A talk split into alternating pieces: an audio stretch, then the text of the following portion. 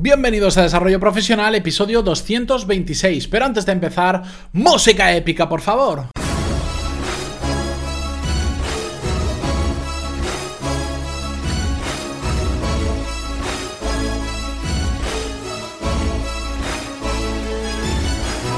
Muy buenos días a todos y bienvenidos un día más a Desarrollo Profesional, el podcast donde hablamos sobre todas las técnicas, habilidades, estrategias y trucos necesarios para mejorar cada día en nuestro trabajo. Hoy viernes vamos a hablar sobre las creencias, las falsas creencias y las creencias autolimitantes. Pero antes de nada, dejadme que os recuerde que en pantaloni.es tenéis todos los cursos sobre desarrollo profesional y negocios que os van a ayudar a mejorar en vuestro trabajo, ya sea si trabajáis para una empresa o si tenéis vuestro propio negocio. Tenéis más de 110 clases ya disponibles con acceso a ellas por solo 15 euros al mes que os van a resultar súper útiles y vais a conseguir ser mejores profesionales y tener un negocio un poco más próspero.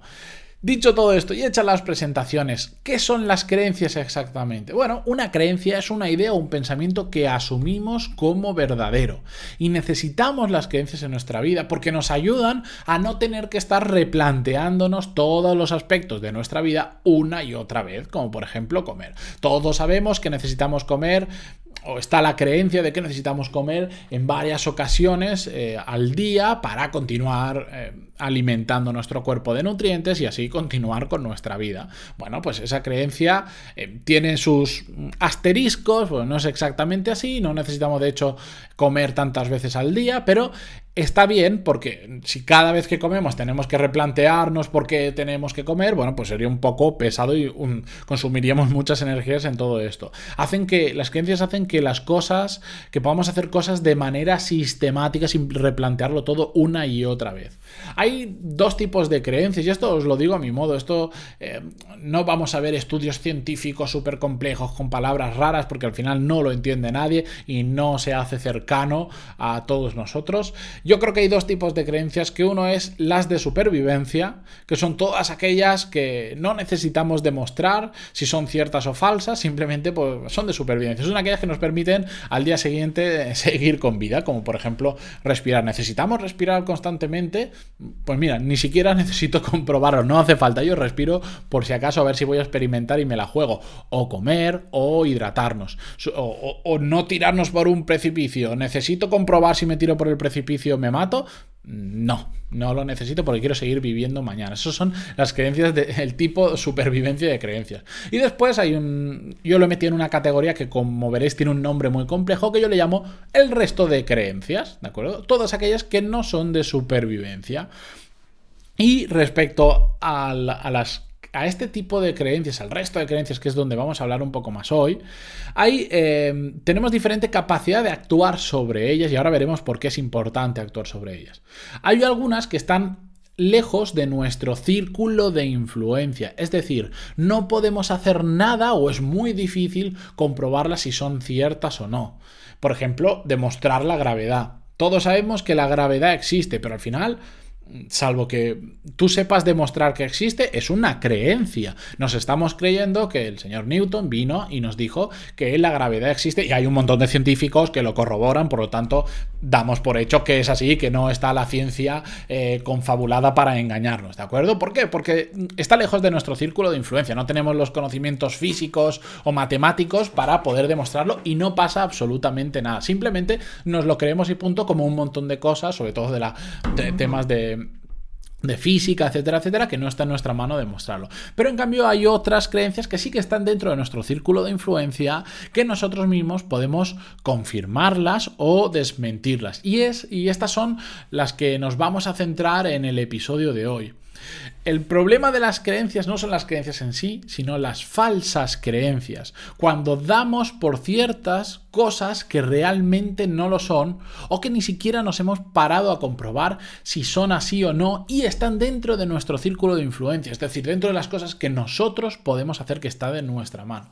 En muchas ocasiones estas creencias vienen por un convencimiento social y os pongo ejemplos muy tontos pero muy aclaratorios. Lo, lo típico que se escuchaba hace unos años de un coche diésel solo conviene si haces más de 20.000 kilómetros al año. Bueno, pues eso es una falsa creencia, es una afirmación demasiado vaga y que tiene muchos asteriscos, pues porque depende si el coche lo utilizas para ir más por la ciudad, lo utilizas más para ir por carretera, el tiempo que está funcionando, el coste de, la gasolina y respecto al diésel, el coste del coche respecto a si el motor es de gasolina o el motor es un motor diésel y un largo etcétera de asteriscos que deberíamos comprar. De hecho, yo os puedo demostrar con números por qué eh, no siempre se da así que a partir de 20.000 kilómetros eh, merezca la pena un coche diésel. Otro ejemplo, mismo, seguimos por la misma línea, los coches eléctricos no contaminan. Bueno, pues eso es una falsa creencia. Y, y, nosotros podemos demostrar, está en nuestra mano, demostrar esa falsa creencia y ver que es incorrecta. ¿Por qué? Porque sí que contaminan. Una cosa es que no contaminan, contaminan en el momento de estar rodando por la carretera, pero en el momento que tú lo pones a cargar, esa energía, salvo que sea una energía 100% renovable, genera una contaminación, unas emisiones para crearla. Más falsos más falsas creencias. Eh, para adelgazar hay que quitarse los hidratos de carbono. Bueno, pues es otra falsa creencia y muy extendida, por cierto, y de ahí han nacido un montón de dietas eh, hiperproteicas y un largo etcétera de dietas de este estilo. Si quitas los hidratos de carbono en tu dieta, ¿puedes adelgazar? Puede que sí. ¿Es necesario quitar los hidratos de carbono para adelgazar? No. Y yo soy una muestra viviente de ello. Ya sabéis que todos los martes comparto ese objetivo personal que tengo. Y ya habéis visto cómo esta semana, la semana pasada, perdí eh, casi 2 kilos de, no, perdón, más de 2 kilos de peso y os puedo asegurar que no es que haya eliminado los hidratos de carbono, sino que los he aumentado respecto a mi gente. Todos los días, absolutamente todos los días, o como pasta o como arroz. Y en muchas ocasiones también durante la cena. Y aún así he perdido peso, a pesar de que la falsa creencia dice que para perder peso tenemos que aumentar la cantidad de proteínas en nuestra dieta. Bueno, pues eso es una falsa creencia. Hay muchos asteriscos que tendríamos que mirar mm, sobre ese tipo de afirmaciones. Otro problema que existen son las falsas creencias que nos autolimitan. Cuando asumimos cosas que tal vez puede que no sean así y nos estamos autolimitando, nos estamos poniendo barreras a nosotros mismos. Frase típica, es que soy malo para los idiomas. ¿Por qué? Porque te cuesta más que otra persona, eso no significa que seas malo para los idiomas. Conozco un montón de casos, de casos de gente que afirmaba que era malo para los idiomas y termina hablando varias lenguas diferentes, por necesidad o porque han querido, pero simplemente han quitado esa autolimitación de su cabeza si te tienes que ir a otro país de habla extranjera por necesidad lo tienes que hacer, pues si no, no vas a aprender. Y muchas personas que quieren aprender idiomas y al final terminan encontrando otras metodologías que igual es que la forma tradicional de aprender idiomas no es la correcta y por eso creemos que no no somos buenos aprendiendo idiomas. Pero es una, em, una, creencia autolimitante. Todos podemos aprender idiomas. Nos puede costar más o nos puede costar menos, sobre todo por la motivación, porque nos guste más o menos. Pero todos lo podemos hacer. Otro ejemplo, yo no valgo para ese puesto de trabajo. Y eso lo escucho mucho en personas que ni siquiera saben ¿Qué funciones tiene ese puesto de trabajo? ¿Naciste con un defecto en tu ADN o algo así que te impide ser bueno en ese trabajo? No, lo más probable es que o te falte la formación necesaria para ser bueno en ese trabajo o la motivación necesaria o un conjunto de las dos cosas. No tienes ni formación ni motivación, entonces se te va a dar mal ese puesto, pero no significa que no valgas para ese puesto de trabajo. ¿Cómo sabes que no vales para ello si ni siquiera has ejercido ese puesto de trabajo? Y esto pasa mucho en gente que dice, no, yo no valdría para ser directivo de tal empresa o ocupar este puesto, ¿por qué? No sé qué. Pero si no sabes, no, ni siquiera conoces eh, las funciones de ese puesto de trabajo, no digas que no vales. Lo que tenemos que hacer es, eh, como solución a todo esto, procesar nuestras creencias, replantearnos el porqué de las cosas que son importantes en nuestra vida, sobre todo de aquellas que están dentro de nuestro círculo de influencia, que es las que sí que tienen que tener toda nuestra atención. No hace falta replantearnos ahora nuestra vida completa, solo de las cosas importantes, solo las que puedan producir un cambio significativo en nuestra vida. ¿Y cómo lo podemos hacer? Bueno, lo primero sería plantear en cada creencia como una hipótesis, es decir, a mí me han dicho que eh, los coches eléctricos no contaminan, pero eso es una hipótesis. Voy a comprobarlo en el caso de que este tema sea importante para vosotros porque tengáis una conciencia medioambiental, etcétera, etcétera, ¿vale? Em, no tenemos que darla... En el momento que la convertimos en hipótesis, ya no la estamos dando por cierta, la estamos poniendo contra las cuerdas a esa creencia. Después lo que tenemos que hacer es investigar esa hipótesis y ver si es real o no. Y hoy en día con San Google y, e Internet tenemos una fuente de información prácticamente ilimitada y es muy fácil investigar todos estos temas a poco que nos pongamos a buscar.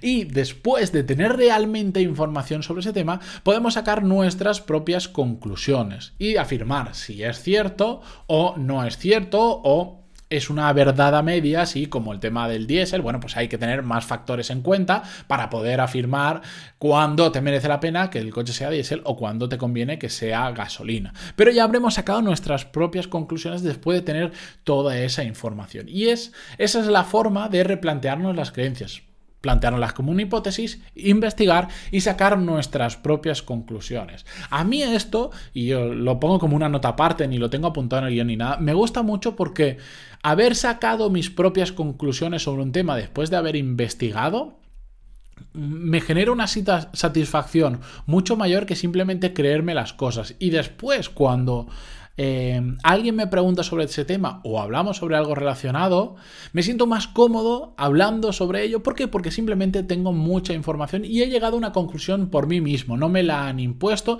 ni simplemente la he adoptado de otra persona que piensa así y yo porque le sigo, porque me gusta o porque lo tomo de referencia simplemente repito lo mismo.